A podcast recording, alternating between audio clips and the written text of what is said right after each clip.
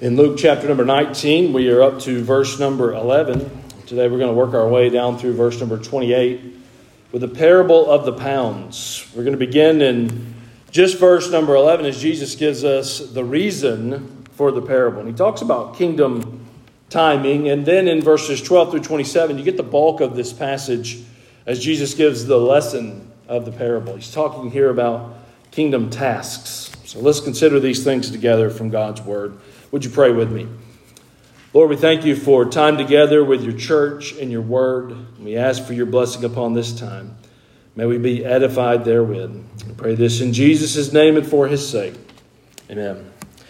In Luke chapter 19, verse 11, the Bible says, And as they heard these things, he added and spake a parable because he was nigh to Jerusalem, and because they thought that the kingdom of God should immediately appear. So Jesus teaches a lesson on the kingdom with two reasons. First, he was about to go into Jerusalem and begin making his way to the cross. So, verse 11 tells us that he did this because he was nigh to Jerusalem. He, he, he was on his way there. They were misunderstanding what was there. And as he was on his way, he decided it was time to teach them a lesson about what was going to happen. Verse 28 then concludes And when he had thus spoken, he went before, ascending up to Jerusalem. So we have a setting made for us here as Jesus is beginning to make his way to what we would call the climax of his ministry here on earth. But we find here that there are people who've misunderstood exactly what his ministry should be. So, verse number 28, or, or, or, the second part of this, verse 11 and verse 28 lay that out for us. The second part of this is in verse number 11 there as it says, because he was not at Jerusalem, and because they thought that the kingdom of God should immediately appear. So his second reason for this teaching was not only the geographical location, but this misinterpretation by his followers of the timing. They assume that he's heading to Jerusalem to establish himself as the king of the Jews, to officially begin his earthly reign. So they suppose that the kingdom of God was to appear immediately. That's exactly what Luke records for us here as Jesus' is reasoning for teaching this. Now, that's important for you and I in our day. These people misunderstood the timing of God's plan and the character of his kingdom. We mustn't make those same mistakes. They're excited, they have clear motives for what they have mistakenly come to expect. I don't fault these people for this. In fact, as you read on from verse 28, you get into a passage of Scripture that we call what? It's used once a year, usually. Not that one. Who knows? You, you, you might even have a heading in your Bible. Nobody, nobody wants to be wrong. Palm Sunday. Yeah. Jesus' triumphal entry into Jerusalem. And then what comes after Palm Sunday? Somebody said it over here. I don't know who it was. You get the Last Supper, you get the prayer in the garden, you get his arrest, his trial, his crucifixion, all of these things.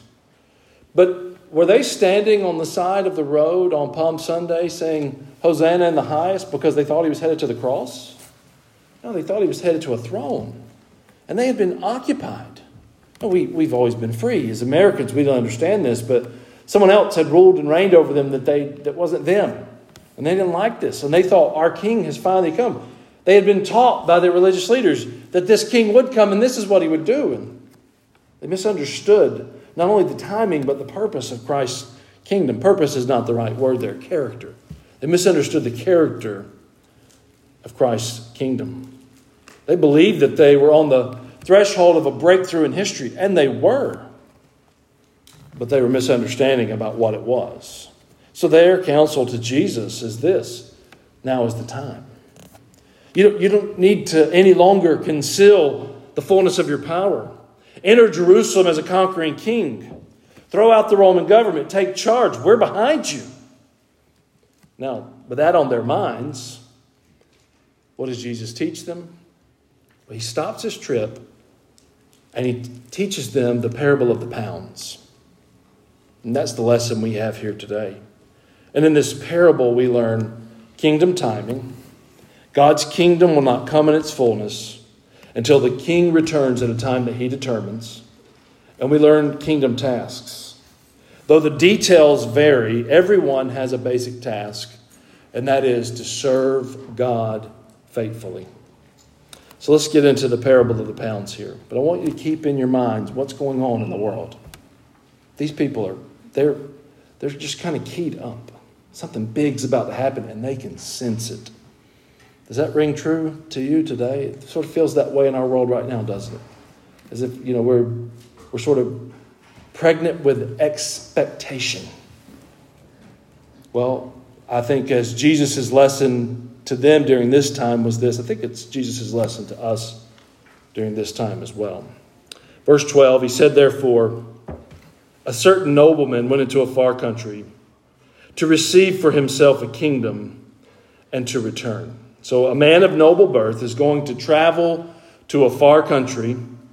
He would there be given a kingdom, he would return, and he would rule it. During the time of the Roman Empire, the way this would play out is one would travel to Rome. You had to go to where the emperor was, and maybe you'd be given the rule of Galilee or some other place there. And certainly we see this as Jesus is what he's alluding to in this passage. Uniquely, if you skip down to verse number 14, the people in Jesus' parable, the people of this man's area, the people of his supposed kingdom, they don't want him as king. But his citizens hated him and sent a message after him saying, We will not have this man to reign over us. So, this is a unique thing that Jesus is teaching here that there's this nobleman and it's his time, and he's supposed to be reigning. He's headed off to the far country where he will be kind of honored with the, the officialness of the kingdom, and he'll come back and he'll rule and reign. Well, the people, the citizens of that place, they send a delegation behind him and they say, What would that be like in our day and age? Not my president. Seems like every four years a different side decides to say this right now, right? But that's exactly what they're, what they're doing. They want the emperor to know we don't want this guy as our king. Now, I think those in Jesus' audience would, would bring a familiar story to their mind, and some of you who are history buffs, you can teach us about this later. But there was the account of one of the Herod's sons. His name was Archelaus.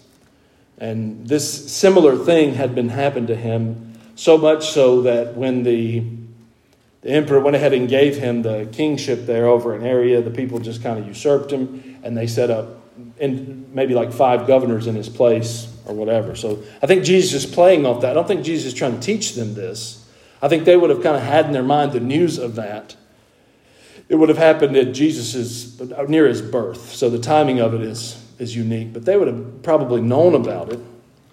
What is Jesus doing with that information? He's trying to point out this very thing in their relationship with Him. They wanted Jesus for one thing, Jesus was intending to do another. After Jesus did what he's intending to do, went to the cross, he was going to go to the far country to his Father, and Wherefore God also hath highly exalted him and given him a name above every name, that at the name of Jesus every knee should bow, things in heaven, things in earth, things under the earth, and that every tongue should confess that Jesus Christ is Lord to the glory of God the Father. Philippians 2 tells us what's going to happen when he goes to that far country. He would return as king. By whose authority? God's authority. Well, that's not what they want. They wanted Jesus to fix now. I, I hadn't hit me till right now how timely this sermon is. What's Tuesday? Oh, everybody's going to vote. You gonna fix some stuff? Who's gonna fix some stuff on Tuesday? Oh, I've got my I've got my cheat sheet ready. Shanae's been watching the forums. The town of White Bluff is in an upheaval. We're to change the world. We, we laugh, but we there's some seriousness to that, isn't there? Christian, don't forget the old song. This world is not my home, I'm just a passing through. My treasures are laid up somewhere beyond the blue. The angels beckon me from heaven's open door. Am I the only redneck in here? And I can't feel at home in this world anymore. Yeah. This is, this is not us. I have a, a temporal citizenship here. Heaven has given me a green card to be an American citizen, but my citizenship is on Hallelujah Square. This world is not my home. The, the rulers of this world, they're just controlled by my king. God is my king. This is my Father's world. Let me never forget that all the wrong, although the wrong seems also strong, He's the ruler yet. So Jesus' purpose and His timing for this parable of the pound is to remind the people there's two ways this can play out for you.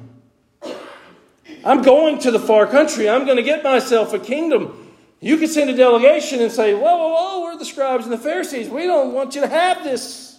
We wanted you to do something else. Or you can embrace the true kingdom.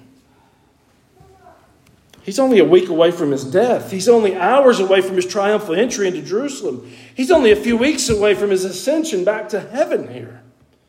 So he's teaching them about his approaching departure. He will go to the Father to receive his kingdom. He will at some moment in the future return in triumph. He's also teaching them here about the future manifestation of the kingdom of God, which will only come after a time of visible absence of Jesus. He's going to be gone for a time. We're in that time.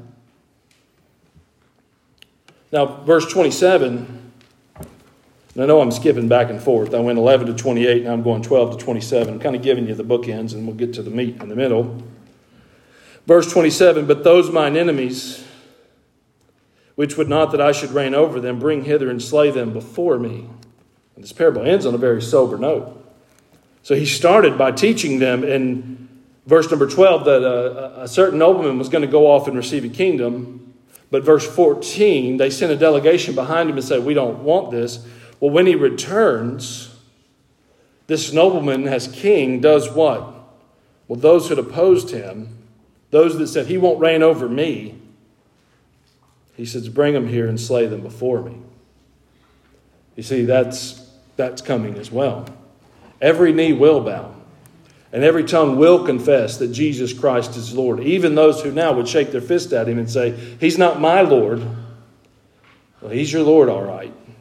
And you can bow to him now in peace, or you can bow to him then in defeat, to your detriment. Butler writes here Jesus spoke directly to the Pharisees and scribes who would soon lead him to Pilate and Calvary. They were opposing him. They did not want this type of relationship with God. They refused to acknowledge him as king. Eternal slaughter and death awaited them. There's a principle here from verse 14 to verse 27 that active opposition to God brings even greater punishment than refusing to do things God's way. It's one thing to be in disobedience to Him, it's, a, it's an entirely different thing to be in active opposition to Him. Now, I hope you wouldn't find yourself in either place, but one is worse than the other. Well, back to verse 13 then, the parable of the pounds. So he's going to go away, verse 12 tells us. While he is gone, verse 13, he called unto him his ten servants and delivered them ten pounds and said unto them, Occupy till I come. Now, a pound is in the Greek a mina. In fact, your Bible might have that word there in it. MacArthur explains mina as a Greek measure of money equal to slightly more than three months' salary. The mina would be one sixtieth of a talent. So, a familiar parable to the, the parable of the pounds would be the parable of the talents. And you're probably familiar with that parable there. This is not that parable, this would be different teaching there. It, it plays out differently, it means something different. One thing for sure we would notice from there is Jesus is not saying that this guy gave them a whole talent, he gave them one sixtieth of that, but still a substantial amount, at least three months' salary, depending on how you read this. It could be three months times 10, so it could be 30 months' salary, but somewhere in that measure. The amount is not as important as what he's doing here. Now, he's, he's, a, he's a nobleman. He's saying to some of his servants, 10 of them, I'm going to give you enough to set up and do business that you may sustain this thing till I get back. In my absence, I need 10 of you to do what I would have done were I here. Now, there's very helpful wording in verse number 13 for the Christian. And he said unto them at the end of the verse there, Occupy till I come. Now, when we think occupy, we often think of it in a military sense, right? Occupy till I come. The Greek word we translate into English from occupy doesn't mean quite that, sort of. You, you can make that case and it would be all right. But there's a, a greater meaning for it there. I'm going to try to pronounce the Greek word for you, but it's a long one. Prag, pragmateuomai. P R A G M A T E U O M A I. Anybody gonna name your kid that? Gonna get that tattooed on your foot? What does that mean in the Greek? It means to do business, it means to do trade. It was used just in this type of a situation. The one who had gave to those who didn't and said to them, You use this initial capital to turn a profit through loans and investment. Conduct business in my stead. So these servants were to take what was given them from their master and earn him a profit that he would receive upon his return. Of all of the reading that I did in regards to verse 13. W.A. Criswell was my favorite. In fact, if you, if you just have some time this week, look up W.A. Criswell, Occupy Till I Come. It's a fine sermon. There's actually recording from it from 1954, and then there's his sermon notes there that you can read there. But I want to I want to read you a portion of what he said there.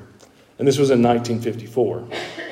Occupy till I come. In other words, the things that we have are not ours, but they belong to the king. They belong to God, and we have them in our hands for a brief little while. The air that I breathe is not my air, it belongs to God.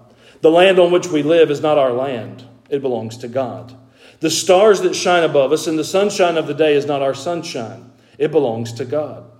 The time of our life and of our ministry is not our time, it belongs to God. This is not our world. This is not our home. This is not our land. This is not our firmament. This is not our place. It belongs to somebody else. It belongs to God. And God says, Occupy till I come. Until the day I return, I commit it to your care. What is the Christian life to look like? That's what it's to look like. The ground beneath you, the sky above you, the air in between, the very life that you are living belongs to God, and God has says, Now steward over it until I return. What a wonderful thought. The church has received the gospel from Christ. We too are to occupy profitably with this capital investment that He has given us until He returns. So, how do we put the gospel to work?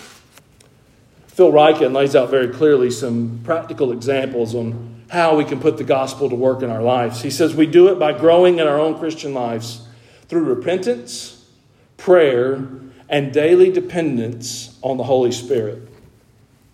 Repentance, prayer, daily dependence upon the Holy Spirit. What will this lead to?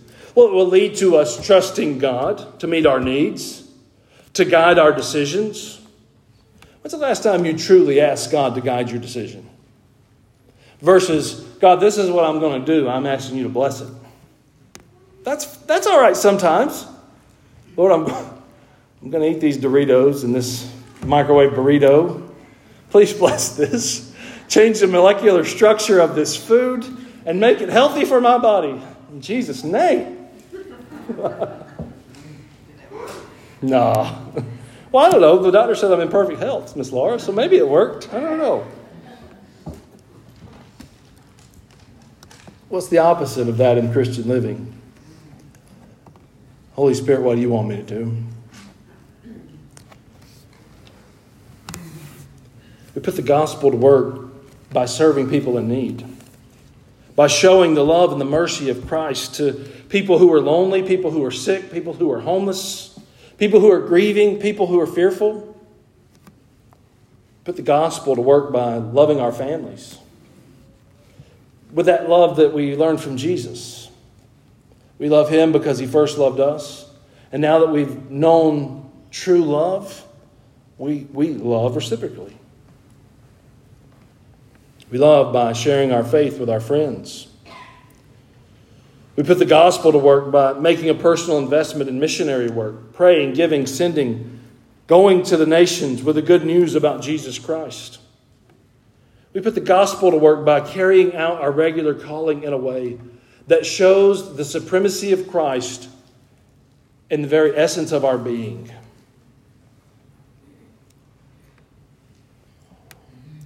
As workers, we do this with our labor. The professor with his scholarship, the educator with her teaching, the lawyer with his justice, the doctor with his medicine, the artist with the craft. As long as it is done with the intention of bringing glory to God, anything and everything we do is an investment in the kingdom of God. Jesus is coming soon. We, we've got to put the gospel to work. He has entrusted us with a portion. What are we doing with this portion? Now, we'll read on in the text here. We'll find that one took what was given to him and created ten, and or not created, but had a return of ten. Five took what was given to him, had a return of five. But one, out of fear, said, I just went and I, I, like rolled it up in a napkin or a handkerchief and I put it in my pocket here and I hid it because I was afraid that I would lose it. And from this one, Judgment is found, and what he had was taken from him. Church, we've got to get busy for Christ. With the gospel, we are commanded to occupy till he comes, to do business. Don't understand this in the, the militant stance that there is a, a battle here, there is a spiritual warfare going on, but, but our king is already victorious in the battle. But while he's gone away and until he comes back, what has he said here? Trade. Loan out and collect. Buy and sell. Be profitable with the gospel. Now, I know that kind of crosses some wires in a lot of our heads here. We, we often like to think about, well, there's like business and money. Money. Brother Scotty's teaching about money right now. And then there's, you know, there's these holy things, the Bible and God and the gospel. As if, you know, everything over here at the business end is evil and everything over here in the spiritual end is just perfect. Well, that's just not true. And Jesus uses a business illustration here to say this is what gospel living should look like. J.C. Ryle said, Our title to heaven is all of grace, but our degree of glory in heaven will be proportioned to our works. Now, that's a lot of pressure, isn't it? Well, the, the parable eases the pressure a bit. Now, not so much as you can be lazy and do nothing. But note verse 16. Then came the first, saying, Lord, thy pound hath gained ten pounds. Okay, what did he say there? What did he not say? Did you read that? He didn't say, Look what I've done. What did he say?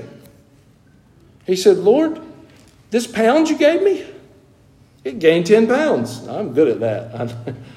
I can take a pound and turn it into 10 quick. but he's talking about a capital investment here, not, not fat retention for our flesh here. And he said, Man, oh, if only Christian living was that easy, I'd be an expert. But he says, You, you gave me this talent. It's almost like he's saying, I'm just your servant he doesn't say I didn't know what to do with it. He doesn't say I, I felt foolish with it. But he, but he just says, kind of in spite of himself, this is what's happened here. He's humble before the master. He just says, Your, your pound gained 10 pounds. Verse 18, the other guy says the same thing. The second came saying, Lord, thy pound hath gained five pounds. But some of you are in business and you can understand this. Some of you maybe have done sales at some point and you can understand this. Probably all of us at some point, either for ourselves as children growing up, or maybe for our kids or grandkids because they were growing up, have had to at least sell fundraising items. Anybody got some? You've sold some wrapping paper, Girl Scout cookies, all of these things, right? We've done some selling, some sales. Nothing worse than trying to sell a product nobody wants. Do you remember on the Andy Griffith show, Opie and all the little boys were selling this tonic? And they, they couldn't get it to sell. And they tried to give it back to the guy, and he says, We're going to put you boys on the blacklist. Barney and Gomer tricked the guy. You know, it's a good one. I always remember as a, kid, like some of the products they'd send us home with the fundraisers just didn't sell very well. They weren't really good ideas, but some of them were super easy. Like one year, they just sent us home with a box of candy bars. They said, "Go sell candy bars to people." Like, Oh, that's just found people look, look like me and hey, candy bars. No, yeah, give me five. It was, it was no problem. The, the servants here are kind of this way with the master to this nobleman. They said, Look, you gave us this pound and now it has gained 10, and you gave me this pound and now it has gained 5. They said, Our testimony would be this wasn't hard. This wasn't difficult. We, we didn't have to be experts. We didn't have to go to business school.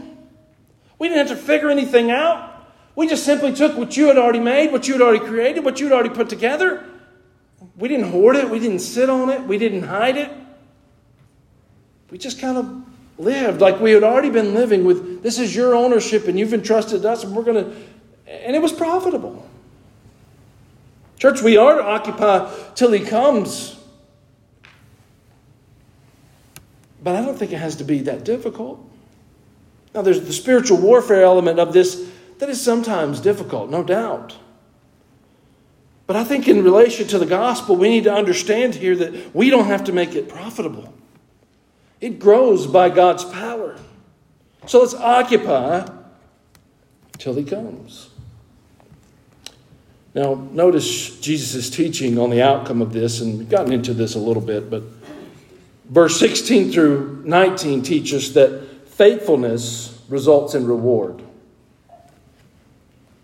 Faithfulness results in reward. And then verse 20 through 23 teaches us that fruitlessness results in return.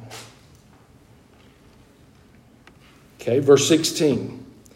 Then came the first.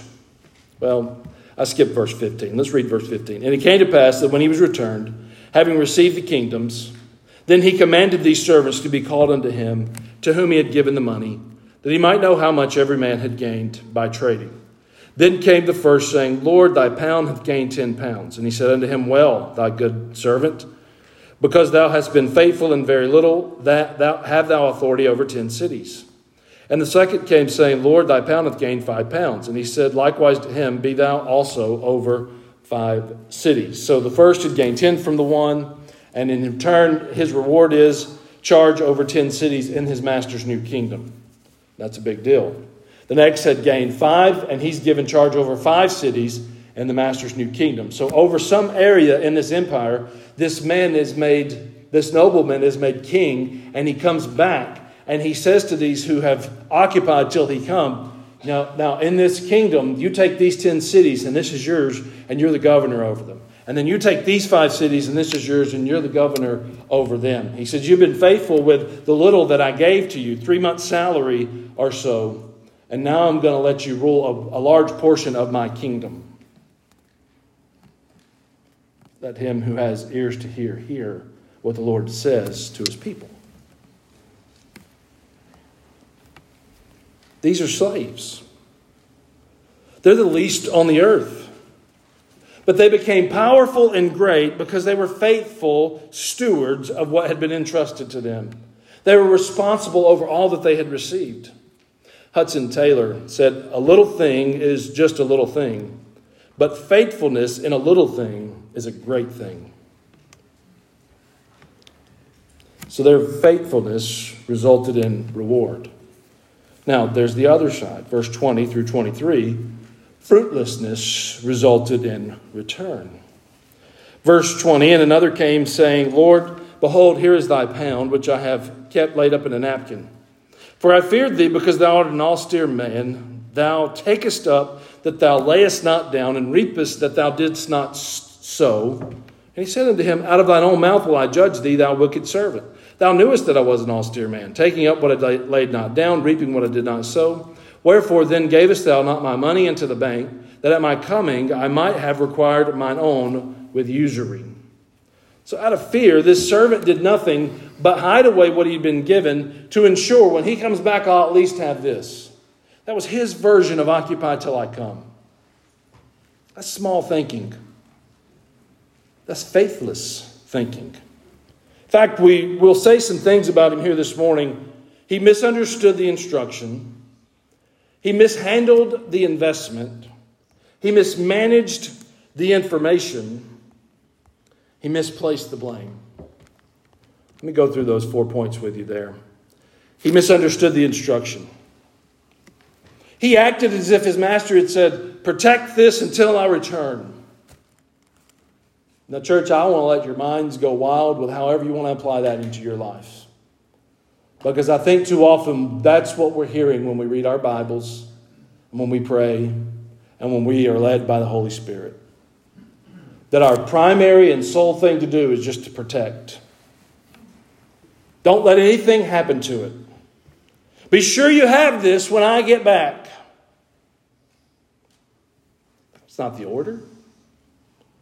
He misunderstood the order. He misunderstood the instruction. The instruction was occupy till I come. You buy, you sell, you lend, you collect, so that there will be profit, so that when I come, I can receive what you've earned. He mishandled the investment. Do you not think this nobleman knew his product? He knew his capital. He knew it. He knew the potential that it possessed to be profitable. Those with faith in the nobleman and those with faith in the system that the nobleman had set up, they did very well. But this guy, he, he mishandled this investment. He lacked faith and he was fruitless because he lacked faith with what had been entrusted to him. This was because he mismanaged the information. What was this nobleman's wisdom? Take this pound and do business with it. Until I return, use my capital to profit through trade. The servant didn't do that. The first two did. And they came back and they said, this, this is great. But, but this guy did what he thought was best. His best idea was to hide the pound in a napkin. All right, let me just uh, pause there for a moment. Give you some. I'm about to turn 40. I don't know a lot of things. I'm still learning lots of things. But I can give you some worldly wisdom, at least through my 40 years in, in living. If your idea, you said, I'm going to go into business and be a businessman, and your idea is, I'm going to get this product, I'm going to wrap it up in a napkin, and I'm going to hide it in my pocket, I'm going to make sure nobody gets it, and this is going to make me rich. It's a bad idea. It's just, I mean, you know, I don't know a lot of things. I'm a preacher. I've never actually been in business, but I'm going to just be honest. I don't think, I don't, I don't see great things in your future. This is your idea. Odd that this guy does this. I mean, even the, even the, the nobleman points out in verse 23, he said, Why don't you at least just put it in the bank? Then, then when I come, I could at least receive the interest just from the bank. Now let your mind go on that just a little bit. What else is he saying? If I just wanted this protected, I wouldn't have chosen you, buddy. I would have bought a safe deposit box at the bank where it's FDIC insured and they got a security guard out front. Duh. But your grand idea was to take this and wrap it in a napkin and put it in your pocket to protect it for me? Now, we have to be careful of parables to stay on topic, but boy, parables sometimes can just let your mind run wild when you think of all the application that's there. I mean, what's another one there for us? We need to know our role in this thing. And, and just, you know, God's gifted you, He's enabled you. You do what it is that. I don't think this guy's role was security. Garrett, you hiring this guy for the safety team at the church? Why not? He had it when he got back. it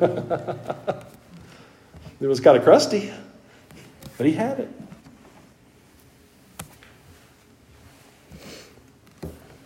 I think to operate as he did tells us that this servant was totally out of touch with his master. Are we that way with Jesus? Are we that way with God? Are we so out of touch with the Lord that we've begun to misunderstand his instructions, that we've begun to mishandle his investment, that we, we can't quite figure out what it is that he wants us to do. I think often we, instead of putting the gospel to good use, we sort of stall in fear. We operate as if we're afraid to talk about our faith, afraid to give God more of our money than we think that we can spare, afraid to do anything for Jesus that goes beyond our own abilities, afraid to trust in the enabling power of the Holy Spirit. Ryken says here holding back from the clear call of God like this is not humility, it is pride and rebellion and fear. If God has gifted you in an area and given you a trust to do something, but you're holding back and you think it's because you're being humble, it's not humility, it's pride or rebellion, or maybe you're acting in fear. So, this servant here, his fear drove his poor decision making and led him to a fateful decision. The last thing I want to point out to you about him is that he misplaced the blame. And, and this is the most crucial part of his logic. Because if you read through this, you can start to kind of feel bad for the guy. He misunderstood his instructions, he mishandled his investment, he mismanaged the information. But instead of owning up to his failure, he tried to blame his master. Now, notice what he says here. Verse 21 For I feared thee. Okay. Why? Because thou art an austere man. Now, what he means by that is you demand strict attention to the rules and the procedures. You are dissatisfied otherwise. Now, I kind of get that guy a little bit there. I, I, I'm, not, I'm not wired like this. Some of you are wired this way. I'm, I don't. I like the rules. Don't get me wrong. Like we talked about this Wednesday night, we were meeting with the parents and talking, and we talked about how when you're supposed to line up in a place in a certain way, I'm, I'm all about like, get in line. I don't like line breakers. Anybody else with me on that? You just can't. Line breakers just drive you nuts. But then at the same time, I like to be flexible and on the fly with things. You just kind of kind of take it as it comes and react and, and do your thing both ends of this can be problematic. I understand that. So as I read through this, I thought, man, I kind of feel for the guy here. He's put under a lot of pressure by his master. He feels that pressure, and he's just afraid to do anything because of that pressure. But his logic is not clear. His logic is faulty. He says, It's not my fault I was afraid. That's where he goes wrong. It was his fault that he was afraid. Instead, he says, No, no, no, no, Master, it was your fault that I'm afraid because you're scary. That's not how it works. He says, This is, I, I didn't do right. I, I'm seeing that now, but, but it's your fault I didn't do right because I was afraid of you. I mean, you all and me, we just kind of met this guy. We've known him for five or six verses now. Seems like a pretty good guy, don't you think? I mean, he, he went away. Some people didn't like him. I kind of like a guy that some people don't like. In fact, I'm worried about a guy that everybody likes. This guy, he says, I feared you. You take up what you laid not down, you reap what you didn't sow. So he said unto him, out of thine own mouth I will judge you, you wicked servant. You knew this. You knew that I was an austere man, taking up what I laid not down, reaping what I didn't sow. Why didn't you at least then put it in the bank? So, verse 22 teaches that his lack of faith led to judgment instead of reward. McDonald comments here if we don't use our opportunities for the Lord, they will be taken from us. If we are fear, if we are faithful in a very little, God will see that we will never lack the means to serve him even more. Now, here's the human element to this, verse 24. And he said to them that stood by, Take from him the pound and give to him that hath ten pounds. And what do the other humans say? Lord, he hath ten pounds.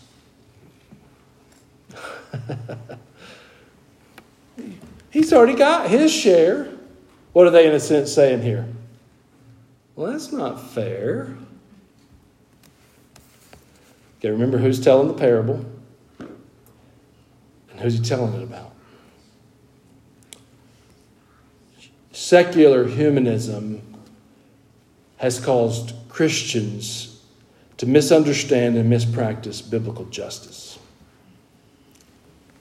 Verse 26 for I say unto you that unto every one which hath shall be given, and from him that hath not, even that he hath shall be taken away from him. these bystanders try to come to this wicked servant's defense. The master has already pronounced, You first two, well done. You're good. You're faithful servants. I'm going to put you in charge over some cities. He says to this guy, You're wicked. You, you didn't do what I told you to do. You didn't even do what would have been common to do, that every other normal person would have done this. You, you went at it your own way. You mishandled it. You did wrong in this, so I'm going to take away from you what I originally entrusted to you. Is that wrong? Whose was it? It was his to start with, it was his to reclaim. The bystander says, Whoa, whoa, whoa, whoa, whoa. And just throw in a bunch of these keywords we live in today equity, equality, opportunity.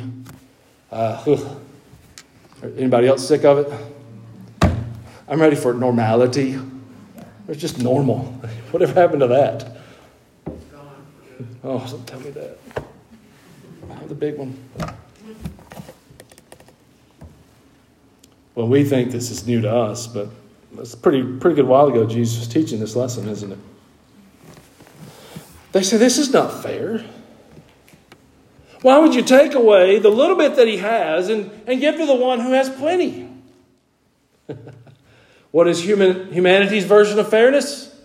Take from those who have plenty and give to the little who have nothing. No, who's in charge of doing that? No, it shouldn't be. But yes, we've been conditioned to say the government's in charge of that. No, not the government. The one who has it. If Jared has a portion of land and he says, poor old brother Chance, right? That's the way we're still thinking about me here. I've got 10 acres. He don't have any acres. I'm going to give him one acre and he can live on that one acre.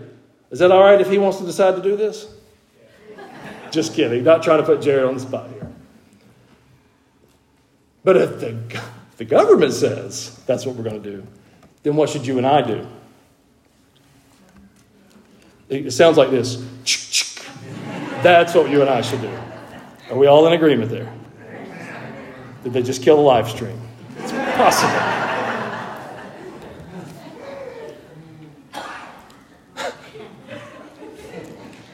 they saw this as unfair. We're learning here that human justice does not equate with God's justice. Now, let me get, I'm going to just take you to the end and I'll bring you back and give you some more in the middle. All right? Y'all eat your Oreos that way? If you want human justice, then you're going to end up in hell. But if you're okay with God's justice, Christ's righteousness is taken from Him, given to you. Not really. It's equated to you, and you get to spend eternity with God in heaven, though you earned death in hell. I say amen to that. Well, Jesus is teaching this here. This, this, this whole it's not fair represents the response of legalism. Legalism is a system built on an eye for an eye and a tooth for a tooth. Now, grace based Christians, you often want to live this way. You often want to say, but I'm right and they're wrong.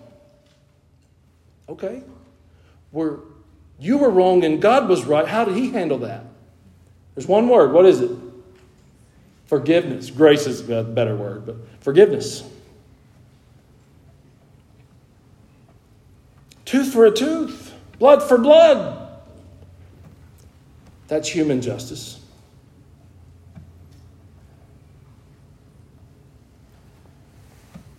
The response of legalism is just that. Don't take from this guy. This other guy has 10, this guy only has one. Just if you're going to do anything, just let it stay like it is. But Jesus' kingdom is going to be represented by an entirely different type of system.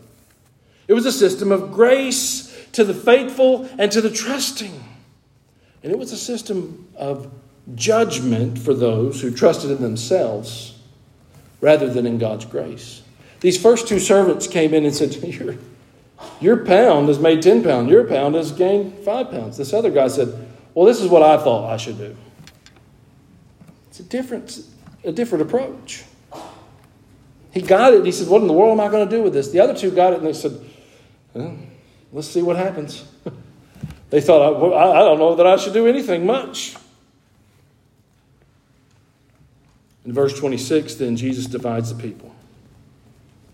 And you'll find that a common theme from Genesis to Revelation. There's a division of the people. For I say unto you that unto every one which hath shall be given, and from him that hath not, even that he hath, shall be taken away from him. So there are those who have, and there are those who do not have. There are those who love him and serve him passionately, and they're giving these ever widening areas of opportunity. The one who profited 10 was given 10 cities to serve over, the one who profited 5 was given 5 cities to serve over. But the one who failed, he failed to buy up opportunities. This resulted in a loss of all for him. Now, that's Jesus' teaching as he begins to make his way to the cross. As he begins to enter the parade leading to Jerusalem of the triumphal entry, the palm branches, Hosanna in the highest, blessed is he who comes in the name of the Lord. He stops these people and he says, I want to teach you something because you're misunderstanding. You're misunderstanding the timing of this kingdom, and you're misunderstanding the task of this kingdom. And, church, if you hear just one thing this morning, hear this. The primary task for those in the church in regards to Christ's kingdom is to be faithful. Now, you can apply that to a lot of things faithful to the word, faithful to pray, faithful to be led of the Holy Spirit, faithful in your job, faithful in your marriage, faithful with your children, faithful in your community, etc. But when it comes right down to it and you're trying to decide, is this way or that way right? Well, which one is being faithful to God? And we see the definitive outcomes here. There are those who were just faithful to what given to them. It was profitable on its own, and they were rewarded because of it. And then there were those who said, I don't know what to do here, but I'm afraid of this guy, so I'm going to hide it away. Didn't work out so well for them. Let's stand and pray.